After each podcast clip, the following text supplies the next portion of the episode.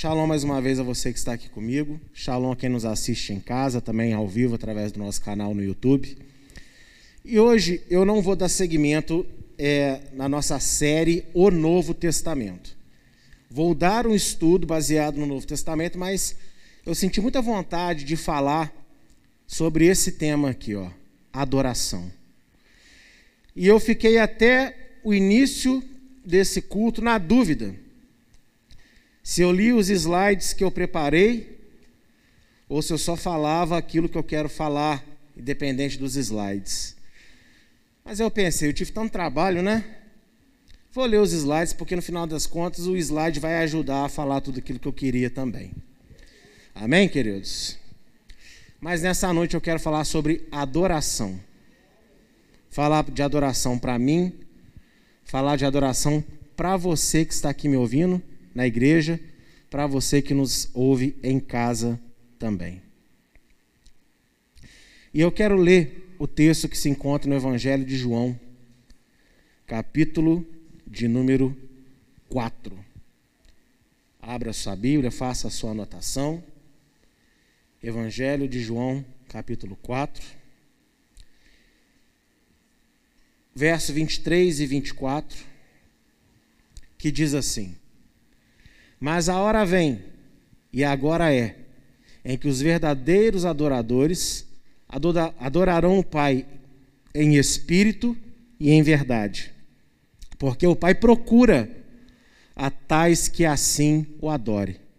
Deus é espírito, e importa que os que o adoram o adorem em espírito e em verdade.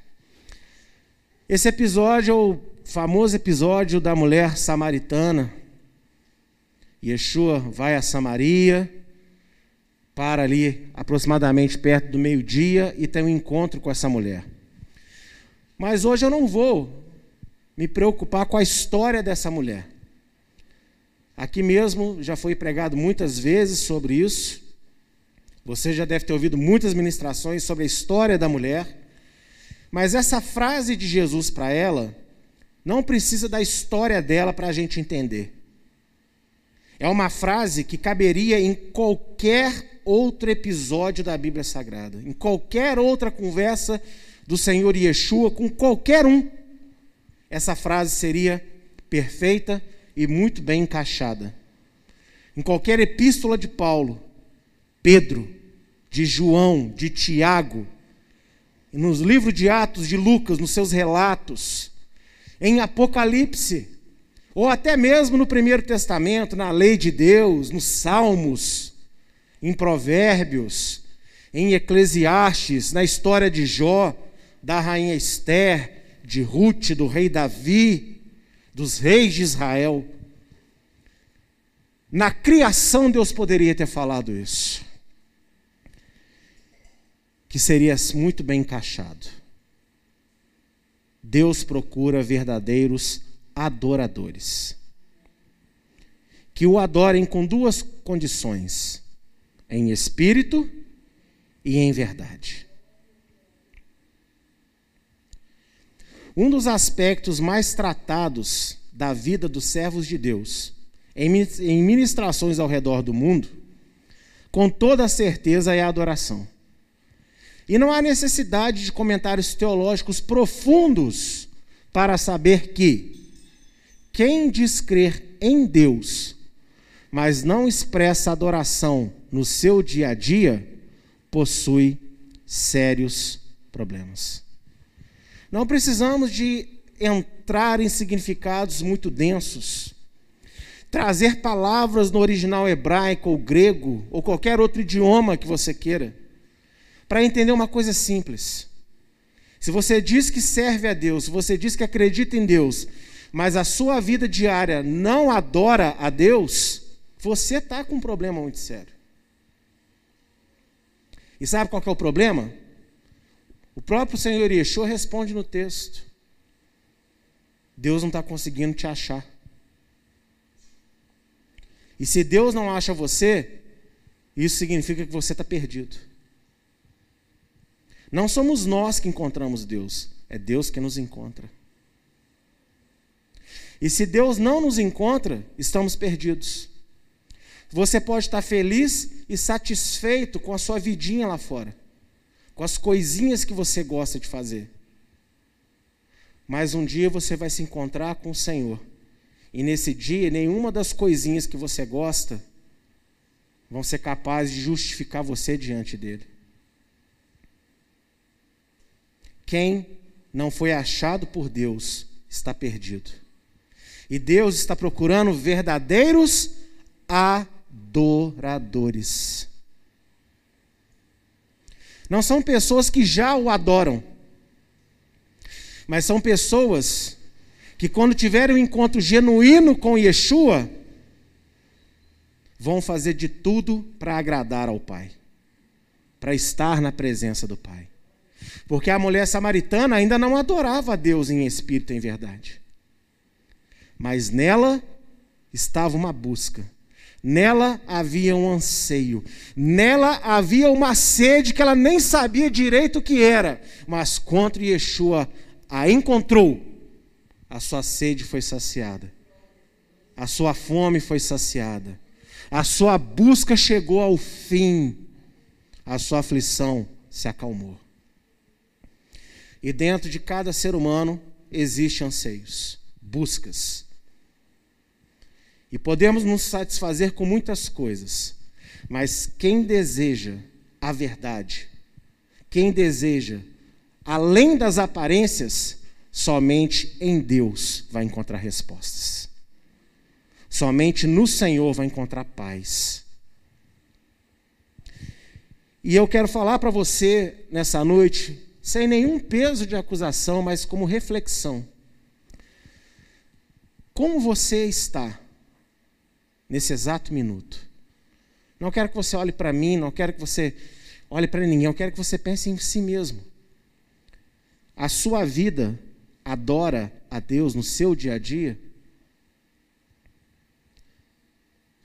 Realmente a sua vida é uma expressão de adoração ao Senhor? Talvez você pense, mas eu nem sei, pastor. Se você não sabe, já é motivo de ficar preocupado. Se você não sabe como que a sua vida pode adorar a Deus, já aconselho você a ficar coçando a orelha e a prestar mais atenção ainda no que está sendo falado. Se você sabe, e só de eu fazer essa pergunta você já abaixa a cabeça e já coça a testa, também é motivo de você prestar atenção. Se você fala, não, eu sei o que é adorar a Deus, eu estou tranquilo, mais um motivo para você se preocupar. Para você não confiar demais em si mesmo e acabar caindo. Então, de qualquer maneira, essa palavra serve para todas as pessoas hoje. E Deus não quer ver você metido em problemas.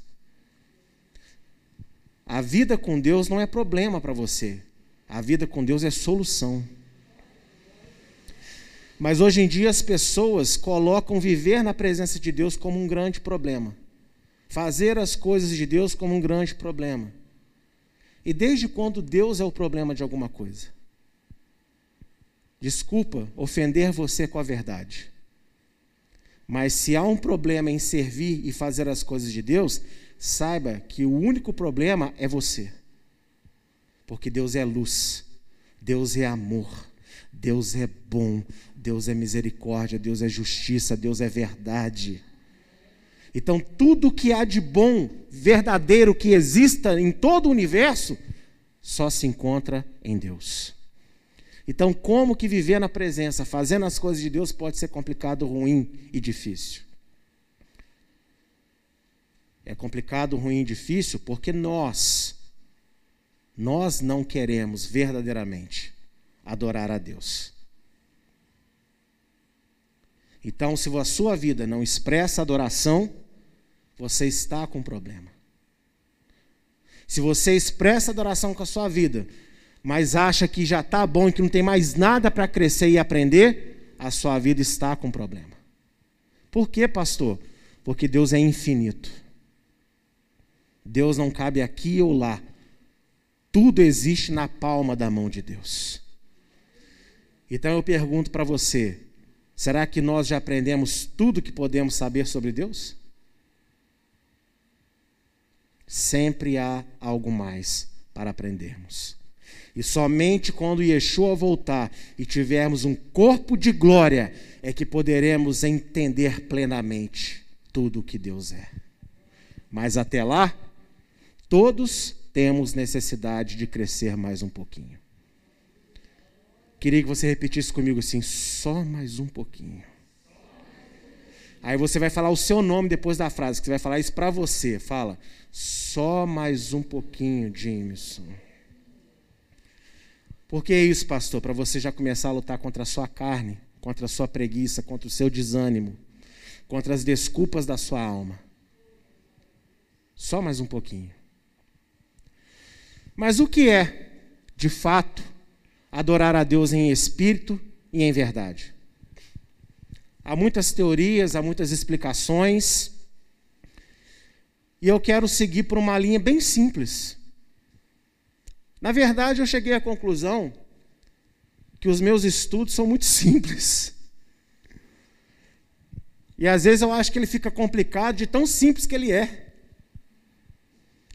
Porque eu não fico floreando. Eu não gosto de inventar revelação daqui ou dali. Eu pego o texto junto com outro texto de forma mais simples possível e uno eles. Só que a nossa cabeça está acostumada a querer ouvir uma grande revelação, uma palavra extremamente poderosa, uma coisa assim espetacular, que não está na Bíblia, mas que mexe com a nossa emoção. Mas às vezes, a simplicidade é tudo que a gente precisa. E eu vou trazer uma simplicidade para você entender nessa noite o que é adorar a Deus em espírito e em verdade, porque são esses que Deus está procurando. E se você está aqui nessa noite me ouvindo, seja nesta igreja, seja através do canal dessa igreja, quem sabe não é você que Deus está procurando nessa noite.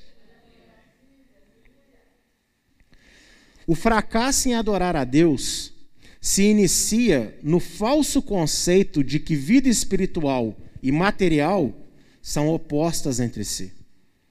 Criou-se uma doutrina no pensamento das pessoas de que vida espiritual é uma coisa, vida material é outra. Tanto que quando alguém fala que quer se separar mais para Deus, ser mais cheio de Deus, o que, que ela faz? Ela se isola da sociedade. Ela vai para um alto da montanha, ela vai para uma fazenda, ela faz um retiro, né? Assim, assim nasceram os mosteiros da história. Só tem um problema. Quando chega perto de outra pessoa, toda aquela separação vai-se embora.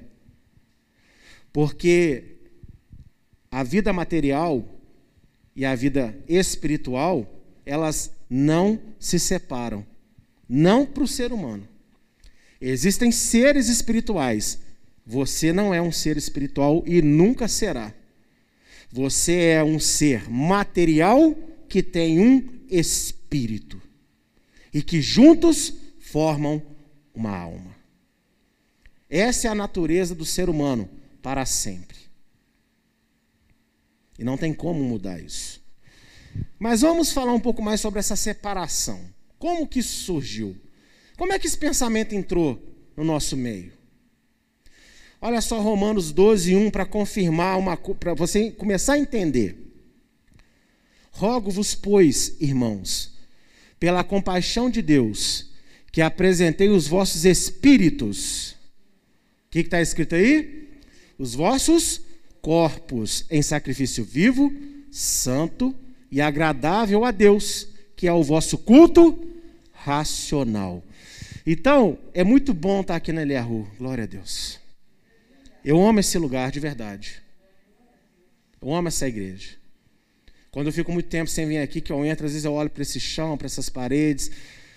Somos uma igreja tão pequena, mas eu olho para a nossa estrutura e penso: meu Deus, não nos falta nada aqui dentro.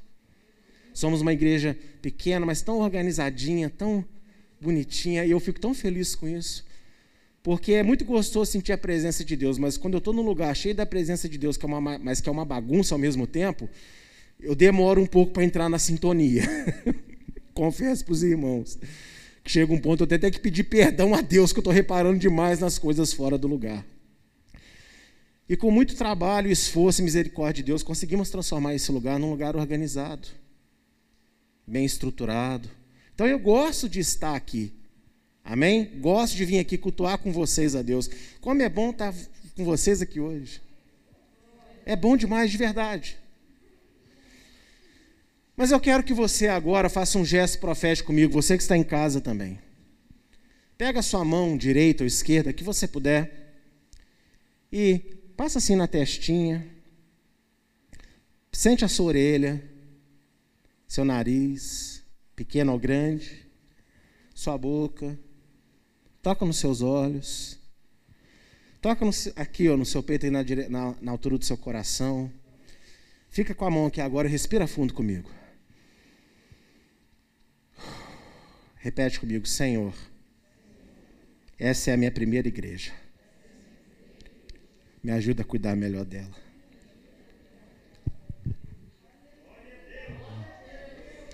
Porque é o que o Senhor está falando através de Paulo. O nosso corpo é a nossa primeira igreja. É o primeiro lugar que a gente tem que cuidar para adorar a Deus. E na maioria das, no... das pessoas, a maioria das vezes, é o último lugar que a gente se preocupa. Por isso que existem tantas pessoas dentro desse local, mas ao mesmo tempo afastadas do Senhor, porque não cuidam da sua primeira igreja. A primeira igreja que você tem não é a sua família, você veio antes da sua família. A sua primeira igreja é você. E você tem que adorar a Deus com o seu corpo. Então você tem que cuidar bem dele. Eu não estou falando só de saúde alimentar, não estou falando apenas de saúde, de fazer os check-ups, né? Isso tudo é importante. Mas a sua vida, o que você faz com o seu corpo, onde você vai com seus pés, o que você toca com as suas mãos, o que você coloca na sua boca, o que você ouve com seus ouvidos, o que você fala com a sua língua, o que você olha com seus olhos o que você se envolve com seus órgãos mais íntimos. Tudo isso é igreja.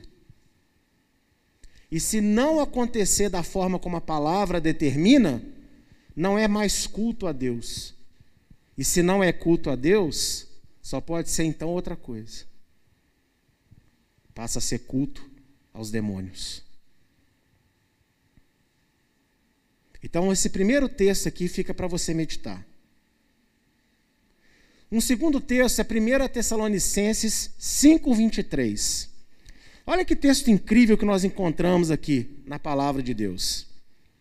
E o mesmo Deus de paz, fale comigo, Deus é paz. Então, olha para mim por um instante. Se você está atribulado por fazer a vontade de Deus, será que é a palavra que está com problema? Será que é Deus que está com problema? Ou será que está entrando uma rádio pirata aí na sua sintonia? Um sinal pirata aí. Porque Deus é paz. Fazer as coisas de Deus traz paz para o nosso coração. Pode até nos colocar em divisão com pessoas. Porque nem todo mundo vai gostar. Você fazendo o que você quer, sem se preocupar com Deus, sempre tem alguém para te criticar. Sempre tem alguém para reclamar de você? Sim ou não? Então você acha que se você fizer as coisas de Deus, alguém também não vai implicar contigo, não vai reclamar de você? Só que você pode até brigar com alguém, mas você dorme tranquilo no seu travesseiro, porque você fez a vontade do Deus de paz. Seguindo o texto. E o mesmo Deus de paz vos santifique em tudo, e todo o vosso espírito, e alma e corpo sejam plenamente conservados, irrepreensíveis para a vida de nosso Senhor Yeshua, o Messias. Então, Paulo está ensinando: vamos cuidar do espiritual e o material, não vamos preocupar muito que Jesus vai voltar e tudo isso vai ficar para lá. É isso que ele fala? Ele fala que o Deus de paz santifique vocês em tudo. Lembra quando eu falei da estrutura do ser humano? É um corpo que têm um espírito e juntos eles formam uma alma. O que, que Paulo está dizendo? Santifica o teu espírito, a tua alma, o teu corpo.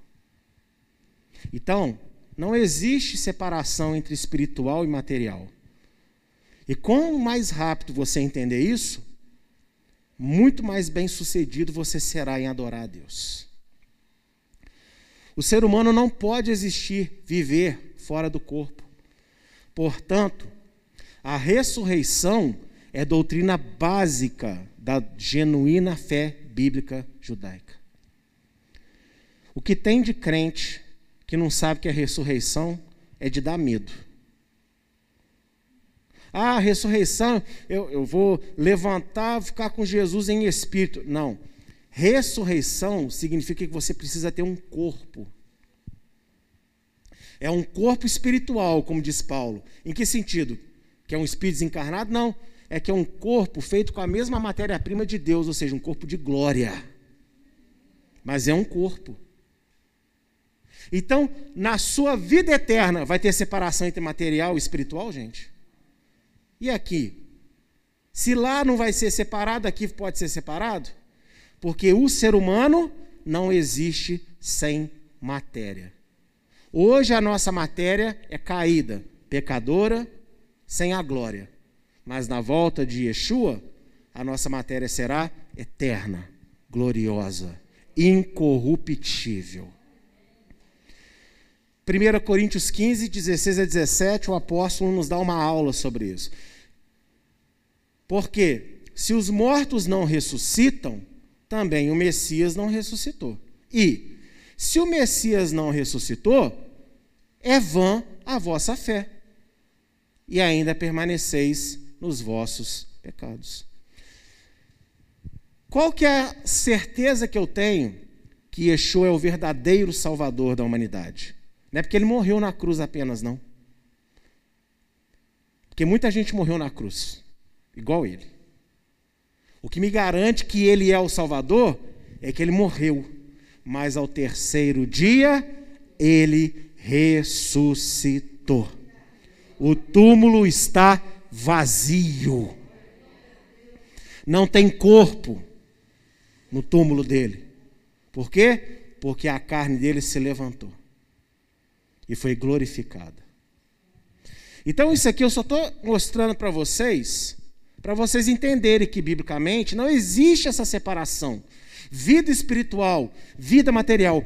Mas eu garanto para vocês que todos estão acostumados a ouvir o contrário. Vida material é uma coisa, vida espiritual é outra. Não é assim, pastor Jefferson? Isso é normal de se ouvir por aí. Mas eu estou falando para você diferente nessa noite. E estou mostrando na Bíblia que é diferente. Por quê? Senão, não é. Entenda, você fingir um personagem aqui para mim é uma coisa. Eu não gosto. Eu não falo quando eu sei. Mas eu salvo você? Não. Agora, Imagina o quão triste e preocupado Deus fica, sabendo que você que dentro da igreja parece ser uma pessoa, que aqui é sua vida espiritual.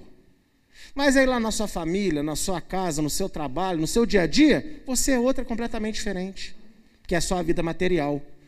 E você não está tão preocupado, porque afinal de contas você sempre aprendeu que vida espiritual é uma coisa e vida material é então, se você começa a entender que isso não é verdade, será que você pode ser uma pessoa aqui e outra lá?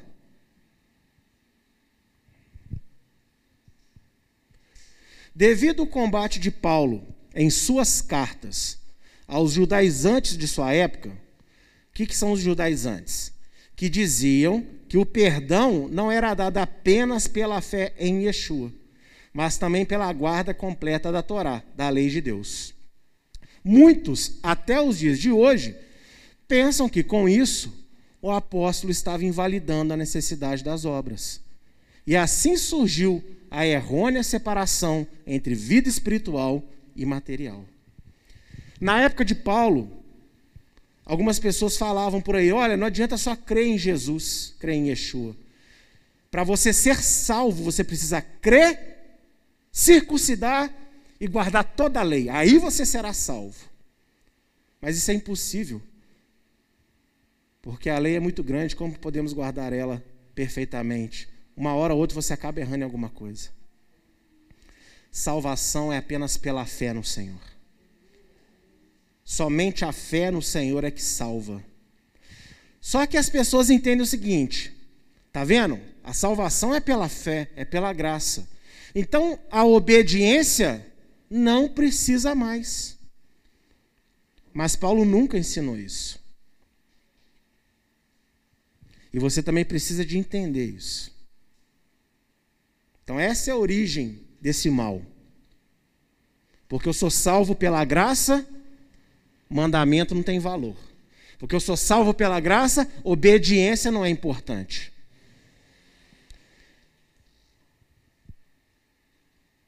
Eu já tenho carteira de motorista. Mas ou eu dirigir por aí sem respeitar a lei de trânsito para ver se eu não perco a minha carteira. Então não é porque Deus te ama e mandou Jesus para morrer na cruz por você, que significa que agora você pode viver de qualquer maneira. Não misture galhos com bugalhos. Tiago 2, verso 20 a 22. Olha só que texto magnífico e perfeito para você entender isso. Mas, ó homem vão, queres tu saber que a fé sem as obras é morta? Porventura o nosso pai Abraão não foi justificado pelas obras, quando ofereceu sobre o altar o seu filho Isaque? Bem, bem vês que a fé cooperou com as suas obras, e que pelas obras a fé foi aperfeiçoada. Ou seja, Abraão é o pai da fé. Mas o que, que realmente faz com que Deus considere ele como exemplo de fé para nós, porque ele ouviu a voz de Deus, ele acreditou no que ouviu de Deus e fez o que Deus mandou. Não adianta nada você falar que acredita em Deus, que acredita na Bíblia, que acredita no que o pastor prega, seja eu ou qualquer outro que você gosta de ouvir. Você falar que acredita nessas coisas, mas você não ir lá e colocar essas coisas em prática. Se você só diz que acredita, mas o que você diz que acredita você não faz, a tua fé está morta. Ou seja, você não é um verdadeiro adorador.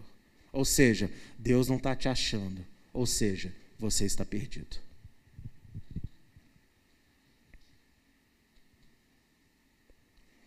Deus é o único e verdadeiro Criador de toda a existência. E não fez a terra para ser abandonada a morte de Yeshua tem poder para salvar o homem dos seus pecados e dar a ele uma nova natureza, mas também o fará com este mundo e com os céus. Sabe qual é o nosso grande erro como seres humanos? É que nós achamos que Yeshua morreu só por nós. E Yeshua não morreu só pelo ser humano, não. Yeshua morreu pelo planeta Terra. E Yeshua morreu por todo o universo porque por seu sacrifício Deus fará novos céus e nova terra. Sabe por que, que você tem uma vida espiritual, mas não tem uma vida física equilibrada? Sabe por que, você é um homem de oração, de jejum, de louvor, que dá glória, mas a sua casa é toda bagunçada, a sua vida é toda desregrada? Porque você acha que isso aqui vai ficar para lá. Daqui a pouco Jesus volta, te leva para o céu, isso aqui que se exploda, literalmente. Mas, biblicamente, Deus não criou isso aqui para ser destruído, nem ficar deixado de lado, não. Ele criou a terra para a nossa habitação. Se vamos ser restaurados, a nossa casa também tem que ser restaurada. Romanos 8, 20 a 21. Porque a criação ficou sujeita à vaidade, não por sua vontade, mas por causa do que a sujeitou, na esperança de que também a mesma criatura será libertada da servidão da corrupção para a liberdade da glória dos filhos de Deus. Você entendeu esse texto? Quer dizer o seguinte: o mundo, o planeta, ele está sofrendo o pecado. Não porque ele quer pecar, mas porque nós, que ganhamos de Deus em Gênesis 1 a autoridade de governar o planeta, demos o planeta para o diabo ao pecar. Então o planeta, ele sofre com o pecado, mas ele está esperando o dia em que os filhos de Deus serão glorificados para que ele pare de sofrer.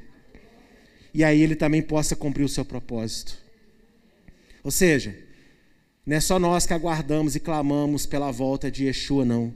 O nosso planeta também clama todos os dias: Volta, Senhor, para que o Senhor venha me glorificar.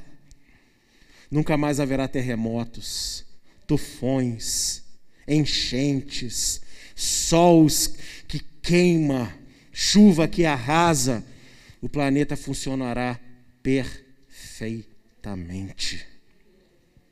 Ou seja, isso aqui não vai ficar para lá, não. Esse pensamento que está na mente das pessoas, ah, vai ficar tudo por aí mesmo. Seu marido, você vai ter que dar conta do seu marido, da sua esposa, dos seus filhos, do seu trabalho, dos seus pais, da sua igreja, da sua liderança, a liderança das suas ovelhas. Você acha que é só o pastor que vai dar conta das ovelhas? Deus também vai pedir conta. Como que você tratou os seus líderes? Vamos dar conta de tudo. Está vendo quanto conceito errado que está no nosso meio? 2 Pedro 3,13. Mas nós, segundo a sua promessa, aguardamos novos céus e casas nas nuvens. É o que ele fala? Novos céus e nova terra em que habita a justiça. O crente ele não aguarda só ir morar no céu, porque nem vai morar no céu, o céu é aqui. Ele aguarda Yeshua voltar para transformar essa nossa casa. E os céus que a gente vê serão ainda mais gloriosos. Mas, pastor, que promessa é essa? Isaías 66, a parte A do versículo 22. Deus falando. Porque como os novos céus e a nova terra que hei de fazer estarão diante da minha face, diz Adonai. Ele prometeu que ele vai fazer novos céus e nova terra. Quando Pedro fala aí, ele está citando Isaías 66.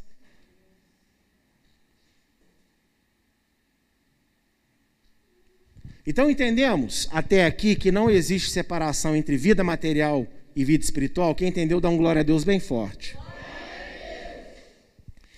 E aí eu quero falar uma coisa com vocês. Portanto, adorar a Deus em espírito e verdade é viver no mundo material segundo os princípios espirituais da palavra, a Bíblia, onde fé incentiva as obras e obras são consequência da fé. O que é adorar a Deus em espírito e em verdade? é quando você vive, come, veste, conversa, dorme, acorda, trabalha, brinca, namora, namora quando eu digo se casa, tem seu relacionamento, tudo isso produz, vende, porém direcionado pela Bíblia Sagrada. Isso é adorar a Deus em espírito e em verdade. Aí, a fé que você tem te leva a viver nesse mundo da forma certa. E aí, obra, justiça, atitudes boas são mera consequência da fé que você tem.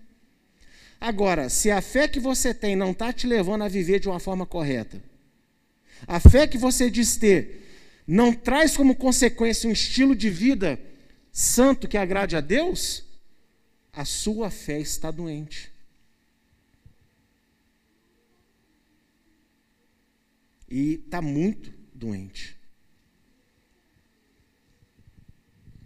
Por isso que Paulo ele fala num texto que a letra mata, mas o espírito vivifica.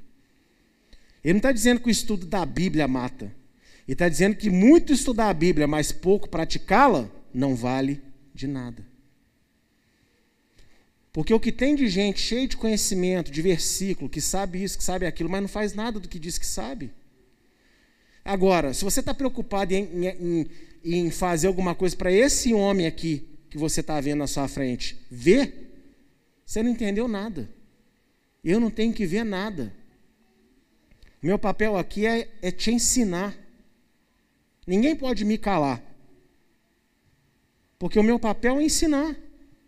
Agora, você tem que fazer, não é para que eu veja, não é para que o irmãozinho do seu lado veja, não é para que o seu pai, sua mãe não te perturbe em casa, para que o seu marido te deixe em paz, porque a sua mulher é isso, porque o seu patrão é aquilo.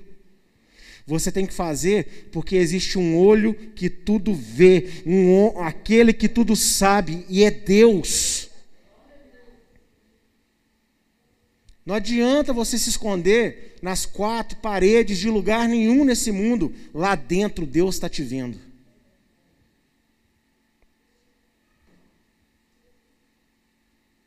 O seu pecado pode nunca vir à tona para ninguém saber, mas Deus sabe. E é para Ele que você vai prestar conta naquele dia.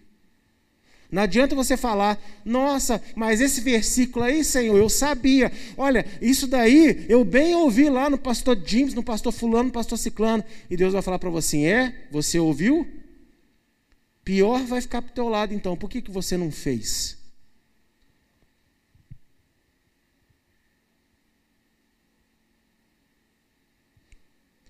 A coisa mais triste, triste mesmo, não estou aqui zombando, não, é quando alguém chega para mim e fala assim: ah, porque fulano está tão desviado, está tão mas conhece a palavra, né? A pessoa fala aquilo como se fosse uma vantagem. Nossa, ela conhece a palavra, ele conhece a palavra. Eu acho uma tristeza. Porque fica pior ainda para a pessoa.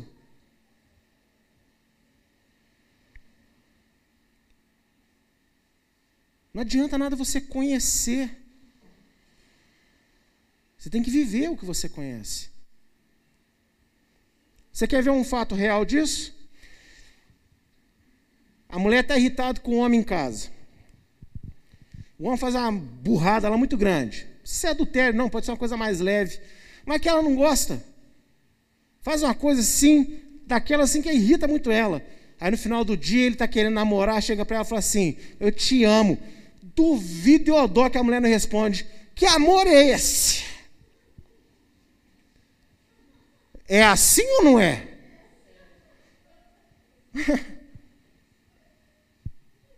Você acha que isso veio de onde? De Deus. Quando você fala para Deus que ama Ele, mas você não faz nada daquilo que Ele pede para você fazer.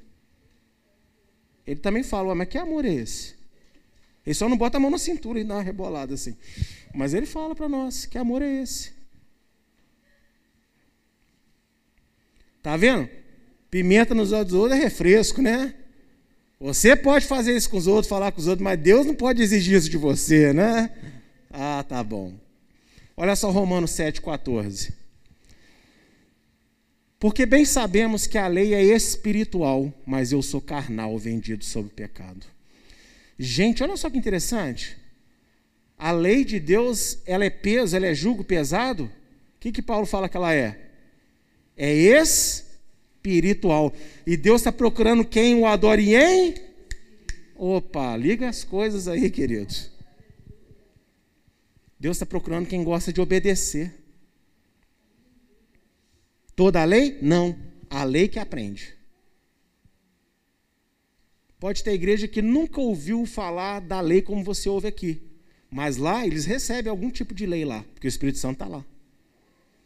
Então lá Deus espera o que daquela igreja? Que eles façam aquilo que eles aprendem.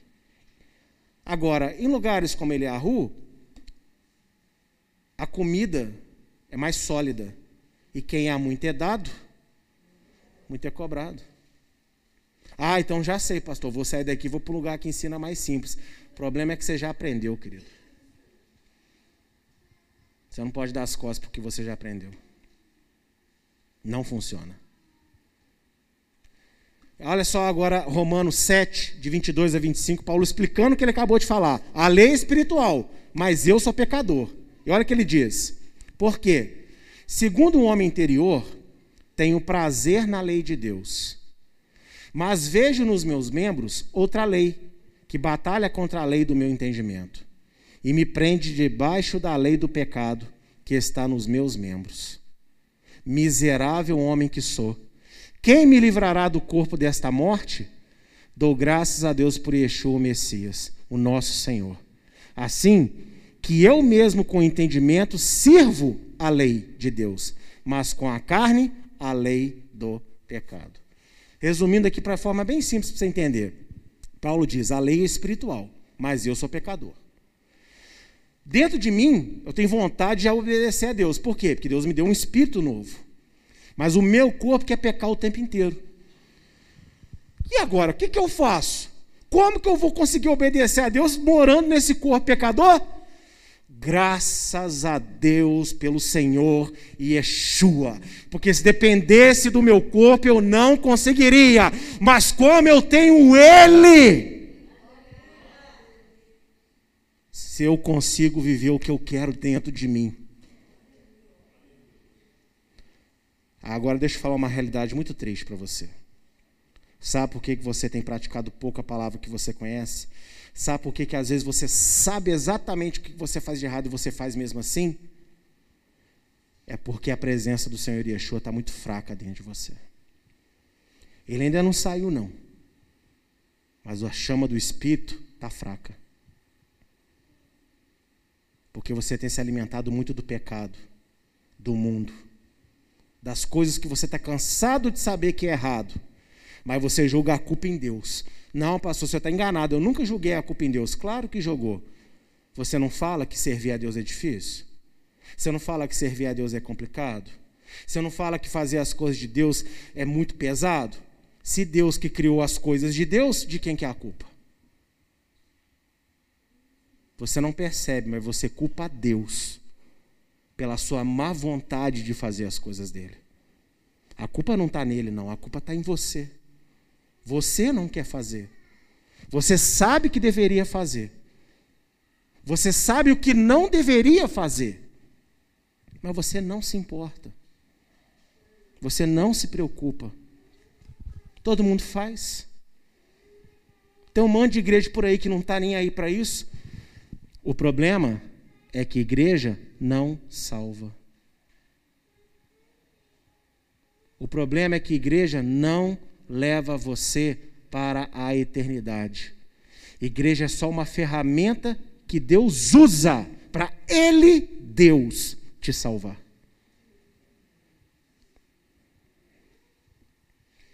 E aí eu quero ler aqui um, um texto que eu escrevi para vocês. Na atual geração, muitos dizem ter fé em Yeshua, mas não querem mudar suas vidas se esforçarem pela santidade, ou abrir mão dos prazeres e relacionamentos mundanos. Gostam de estar na igreja e frequentá-la, mas sem interesse de ser o corpo do Messias.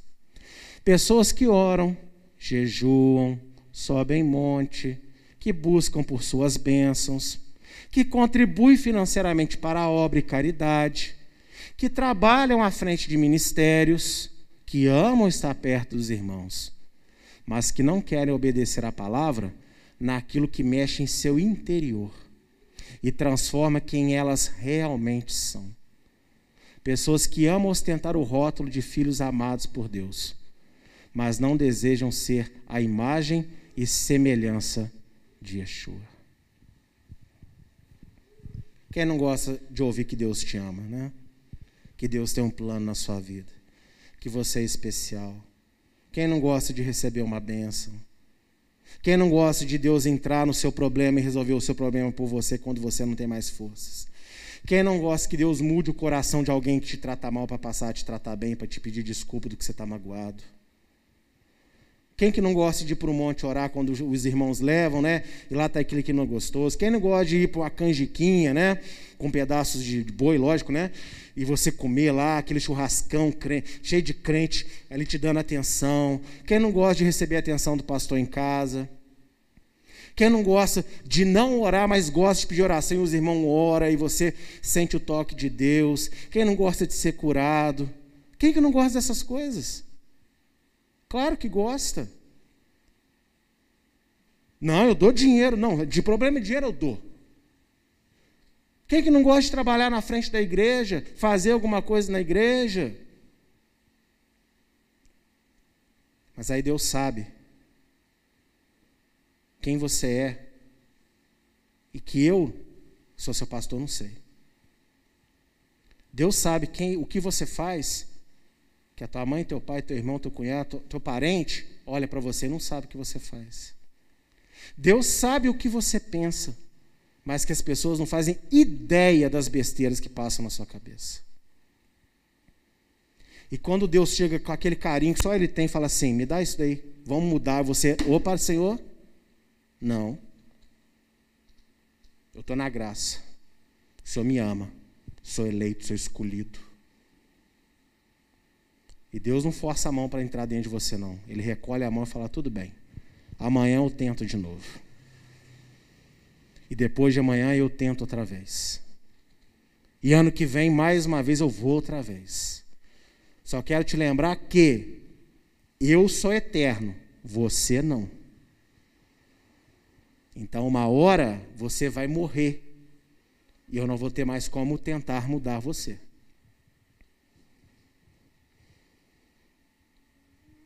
Existem muitas pessoas dentro da igreja que você olha assim, você não vê nenhuma, nenhum problema nelas. Mas elas sabem exatamente quais são os problemas delas. Mas elas acham porque ninguém está chamando a atenção delas.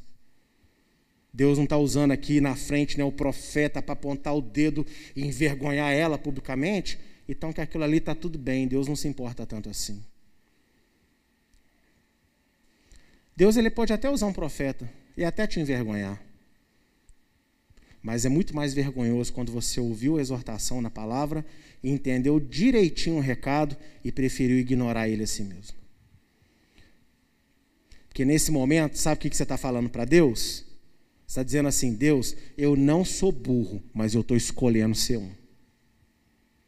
Que uma pessoa que entende, mas escolhe ignorar o que entendeu, ela não é uma pessoa burra. Ela está escolhendo ser uma pessoa burra. E isso é muito pior.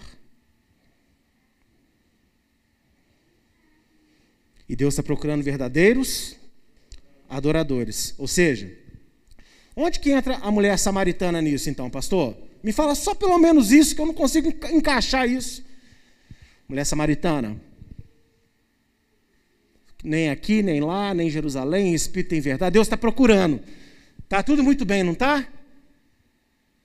Aí ele fala assim: chama seu marido. Senhor não tem marido. Ele, opa, disseste bem. Já tiveste cinco. E o que você tem agora também não é teu. Em outras palavras, mulher, chega de se deitar com qualquer homem.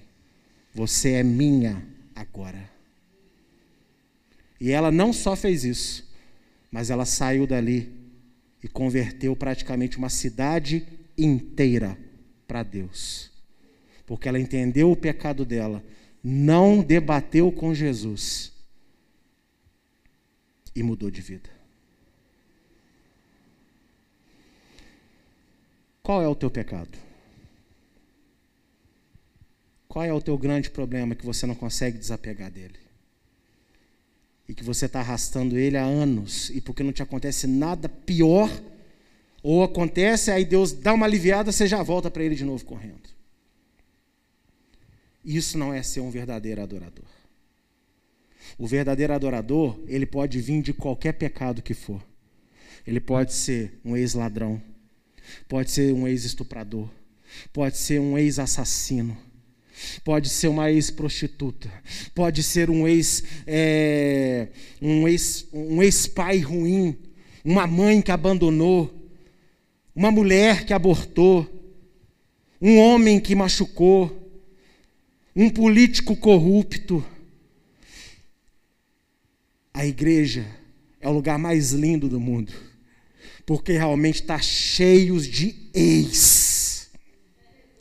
Não importa a minha origem, não importa a tua origem, não importa o quanto eu me sujei, não importa o quanto você estava se sujando até esse exato minuto. Jesus está no poço, falando: Eu tenho uma água que, se você tomar, você nunca mais vai ter sede. Sabe o que isso significa? No contexto da mulher, o que você procura nos homens que você deita, só em mim que você vai achar. Deus está falando, sabe o que você há, sabe o que você procura gastando o seu dinheiro? Vem para mim que você para de gastar. Sabe o que você sabe o que você procura quando você fica de conversa fiada inventando mentiras por aí? Vem para mim que você vai achar. Sabe o que você procura quando você fica aí brigando com os outros? Vem para mim que você vai achar. Quem beber da minha água não terá mais sede. Significa que a sua ferida na alma a sua ferida no, no, teu profundo, no mais profundo do teu coração, que te levam e te dão as desculpas perfeitas de você fazer o que você faz. Quando você olhar para aquele que é fonte de vida e falar, Senhor, me dá dessa água, ele vai falar, então, chama o teu marido, ou seja, traz o teu problema. Quer água? traz o teu problema. Me diz a verdade de quem você é. Porque eu já sei. Ele diz para aquela mulher: mulher, eu já sei quem você é. Eu já sei o que você faz. Mas eu quero ouvir da tua boca. Porque isso se chama confessar o pecado. Diz a verdade para mim quem você é. E quando ela falou, tudo mudou. Naquele mesmo instante, ela já era uma nova criatura. Mas enquanto formos orgulhosos e nós não confessarmos genuinamente o nosso pecado para Deus, entendendo que é pecado, tanto faz o que você pensa. Evangelho não se trata do que você pensa. Evangelho se trata de você aceitar o que Deus fala que é bom e o que Deus fala que é ruim. Quando você confessar de verdade para Deus quem você é, o que você faz, o que você pensa, o que você fala, o que você deseja, qual é o foco da sua vida, não é você que vai continuar se esforçando para ser uma pessoa diferente a chama do Espírito vai novamente reacender no teu coração. E o próprio Deus vai transformar você numa pessoa muito melhor. Que está muito além do que você acha que precisa de mudar. E um último texto. 1 João 2, de 1 a 6. Meus filhinhos, estas coisas vos escrevo, para que não pequeis. E, se alguém pecar, temos o advogado para com o Pai, Yeshua, o Messias, o justo. Olha para mim. O que, que isso quer dizer? Ah, então quer dizer que eu posso pecar, continuar pecando, que é só pedir perdão no nome de Jesus, está tudo tranquilo. Não é isso que João está dizendo. Ele está dizendo o seguinte: você não deve pecar. Mas se acontecer uma fatalidade na sua vida e num dia de fraqueza você acabar fazendo besteira, não continue se afundando no pecado. Corre aos pés do Senhor que novamente Ele te renova. Porque tem gente que usa esse texto para dizer o seguinte: não tem problema eu continuar, que basta eu pedir perdão no nome de Jesus. Eu peco, peço perdão, peco, peço perdão, que está tudo tranquilo. Não é isso que o texto está ensinando, não porque somos seres humanos. E um dia ou outro, a gente às vezes é tomado por uma vontade carnal muito maior do que a fé que a gente tem. E se nesse dia a gente cometer besteira, Ele não nos abandonou, Ele está ali para nos defender. E Ele é a propiciação, perdão pelos nossos pecados. E não somente pelos nossos, mas também pelos de todo o mundo. E nisso sabemos que o conhecemos, se guardamos os seus mandamentos. Aquele que diz, eu conheço e não guarda os seus mandamentos, é mentiroso, e nele não está a verdade. Mas qualquer que guarda a sua palavra, o amor de Deus está nele verdadeiramente aperfeiçoado. Nisto conhecemos que estamos nele. Aquele que diz que está nele, também deve andar como ele Deus está procurando adoradores em espírito e em verdade. A mulher samaritana chegou naquele poço como uma grande pecadora. Saiu de lá como uma das maiores evangelistas que temos na Bíblia. Não importa como você chegou até essa transmissão, até esse culto presencial nessa noite. Importa é como que você vai sair desse poço aqui nessa noite. O que você vai falar para Deus. Não é falar para mim, não. É falar para Deus. A verdade que você vai contar para Deus a seu respeito nessa noite. Você vai falar para Ele. Eu vou orar e você vai falar para Ele na sua oração. E sabe o que é o mais lindo dessa história? Pergunta para mim: o que, pastor? Qual que é o nome da mulher samaritana?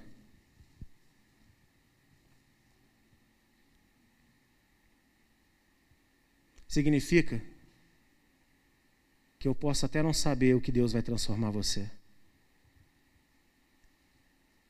Mas Deus sabe quem você é. E você não precisa ficar preocupado de mostrar para ninguém a sua mudança. Deixa Deus te mudar e todo mundo vai saber da sua história.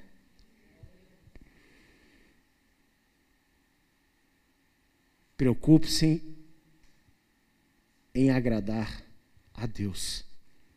E nessa noite eu estou aqui convicto que eu sou um instrumento de Deus para orar por você que está aqui comigo, que está em casa, e experimentar um toque do Senhor, uma transformação do eterno nesta noite. É entre você e Deus. É entre você e o Senhor.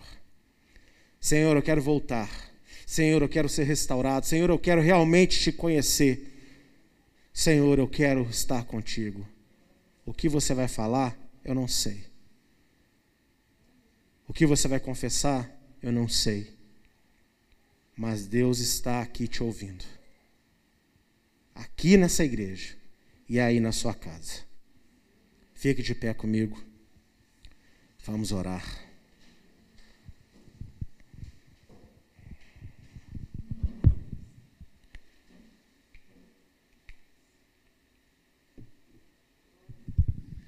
Senhor nosso Deus, nosso Pai, Deus de Abraão, Isaac e Israel.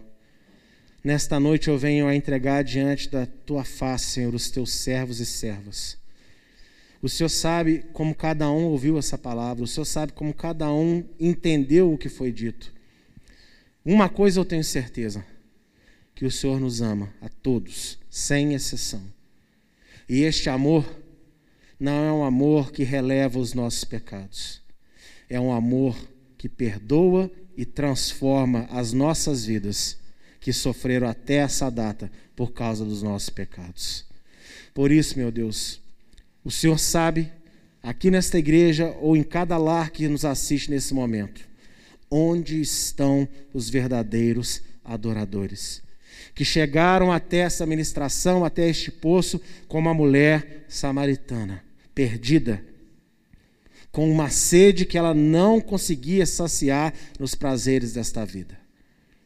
Mas assim como ela voltou para sua casa, para a sua vida transformada, e como um exemplo de se fazer a obra em teu nome, todos nós podemos fazer exatamente o mesmo a partir de agora, Senhor. Não é a partir de amanhã, não é a partir da semana que vem, é a partir de agora, nesta oração. Toca, Senhor, a minha mente, toca a mente de cada um daquele que nos ouve nesta noite, e que no nome do Senhor Yeshua não sejamos mais pessoas cuja fé está apenas na boca, mas sejamos pessoas cuja fé se traduz em atitudes. Nos ajude, Senhor, a sermos verdadeiros homens e mulheres espirituais que guardam a tua palavra, porque fomos salvos no teu filho Yeshua. E a todo aquele que me ouve nesta noite, que verdadeiramente, Senhor, de todo o seu coração se arrepende diante da tua face, está aí rasgando a sua alma, Senhor, falando contigo nesse momento como ministro do teu evangelho, aonde o Senhor encontrar verdade, eu quero ligar contigo nos céus o perdão para essa alma, para que todo o peso espiritual saia de sobre estas vidas e assim possam caminhar na tua presença, te glorificando e se tornando novas criaturas em nome do Senhor Yeshua. Amém sobre você que está em casa. Amém. E amém.